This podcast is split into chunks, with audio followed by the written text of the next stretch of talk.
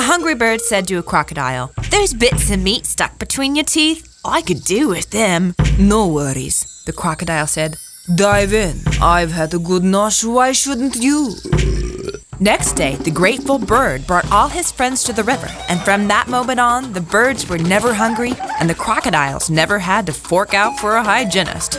And the moral is goodwill spread around gets around. This story was brought to you by The Lion NING Direct, 92% of whose mortgage customers would recommend them to a friend. ING Direct, a decent way to do banking.